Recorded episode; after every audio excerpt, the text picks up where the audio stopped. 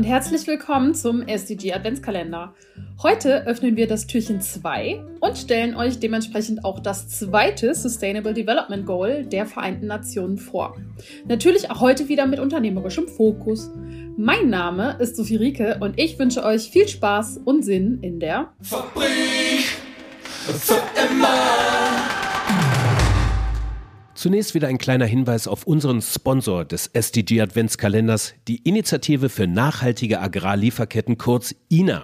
Nachdem Lieferketten allgemein und im Speziellen immer mehr in den Blickpunkt der Politik, mehr noch in den Blickpunkt der Kundinnen und Kunden sowie der eigenen MitarbeiterInnen geraten sind, werden die Verletzung von Menschenrechten und Ökosystemen immer weniger hingenommen. Die INA ist dabei eine Ansprechstelle für Unternehmen bei allen Themen rund um Nachhaltigkeit in globalen Agrarlieferketten.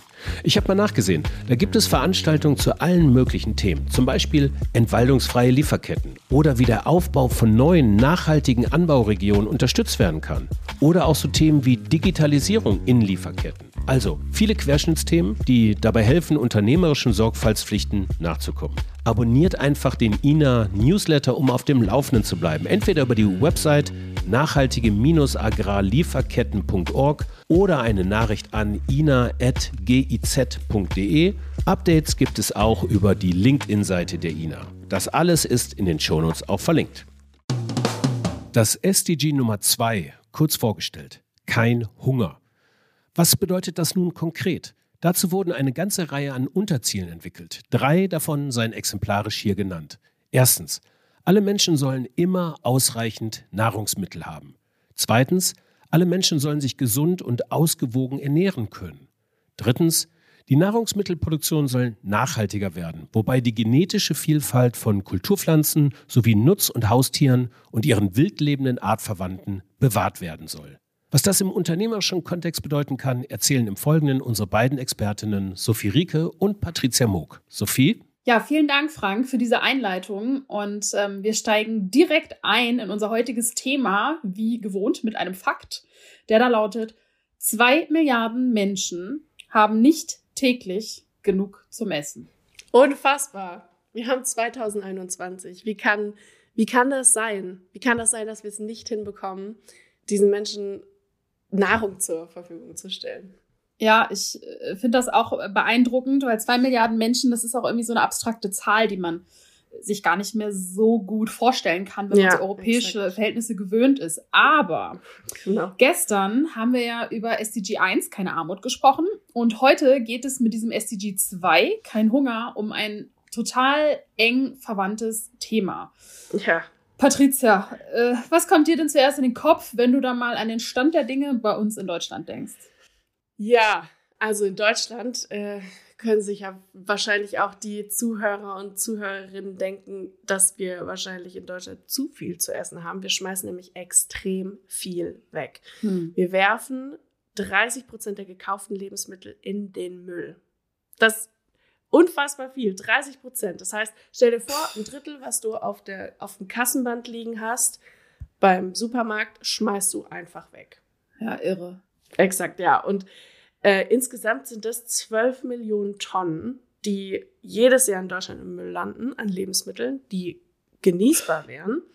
Und davon ist über die Hälfte halt in Haushalten. Ja, ich äh, habe mich ein bisschen darauf vorbereitet tatsächlich auf diese Zahl. Ich hatte vorhin schon gesagt, manchmal sind die so abstrakt, dass man sich das irgendwie gar nicht so richtig vorstellen kann. Und 12 Millionen Tonnen, Patricia, ne, was du gerade sagtest, wie viele Lebensmittel in Deutschland jährlich im Müll landen. Das sind 43.600 A380. Das größte Verkehrsflugzeug der Welt, von dem es übrigens gar nicht so viele gibt. Ja, also ja. unvorstellbare Mengen einfach. Aber jetzt Spaß beiseite, ne? Wo, wo fällt dieser ganze Abfall denn an? Also du hast gerade gesagt, 50 Prozent in Privathaushalten genau. und die anderen 50 Prozent? Genau. Und der Rest dann eben in Produktion, Verarbeitung, Handel und Außerhausverpflegung. Und Außerhausverpflegung sind halt auch nochmal 14 Prozent. Okay. Das heißt auch, ich hole mir beim Bäcker was auf dem To-Go, ich hole mir irgendwie in der Kantine irgendwie was. Mhm. Ähm, das zählt da alles eben mit rein. Oder auch beim Teamdinner oder bei der Weihnachtsfeier, die ja für den einen oder anderen jetzt noch ähm, ansteht. Gell? Ja, hm, okay. genau. Crazy. Ja, also halt in Deutschland ähm, ist das halt eben, ähm, ist Hunger auch noch existent und vor allem eben, wie wir in der Folge vorher besprochen haben, bei den armutsgefährdeten Gruppen. Aber wir müssen uns eigentlich eher fragen, ähm, haben wir Zugang zu gesunden und erschwinglichen Lebensmitteln und oh, zu ja. ressourcenschonenden Lebensmitteln vor allem. Also ja. das steht bei uns im Vordergrund und ähm, da hinken wir halt auch noch ein bisschen hinterher. Okay, und jetzt einmal zum Thema Business. Was kann ich als Unternehmer denn da jetzt konkret tun?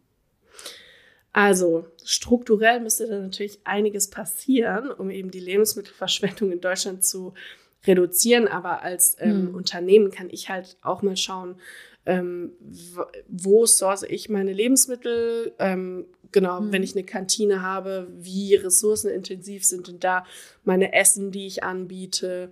Ähm, ähm, habe ich viel Fleisch auf der Karte? Habe ich wenig Fleisch oder vegetarisch, vegan?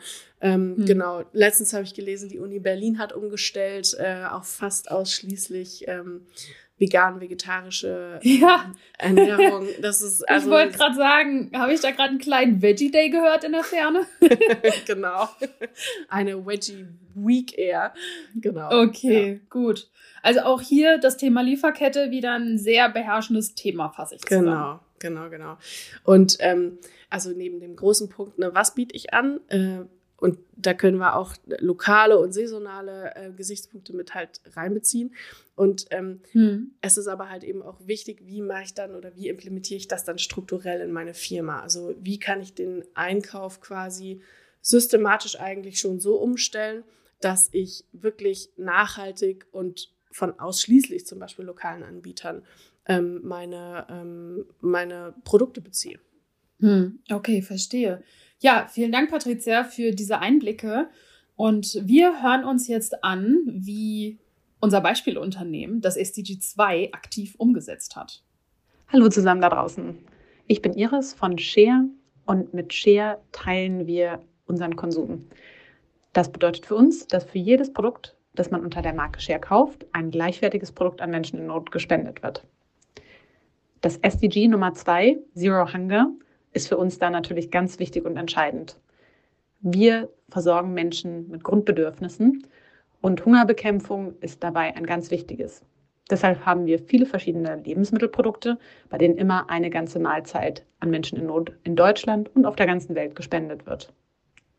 Wir messen das natürlich auch erstmal als Shares, also wie viele Shares konnten wir schaffen, wie oft konnten wir teilen aber auch indem wir in Projekte investieren, die ganz klar dazu beitragen, dass nicht nur kurzfristige Folgen von Hunger, also akute Mangelernährung bekämpft werden, sondern auch langfristige Entwicklungsstörungen, vor allem bei kleinen Kindern, ähm, vermieden werden oder verhindert werden.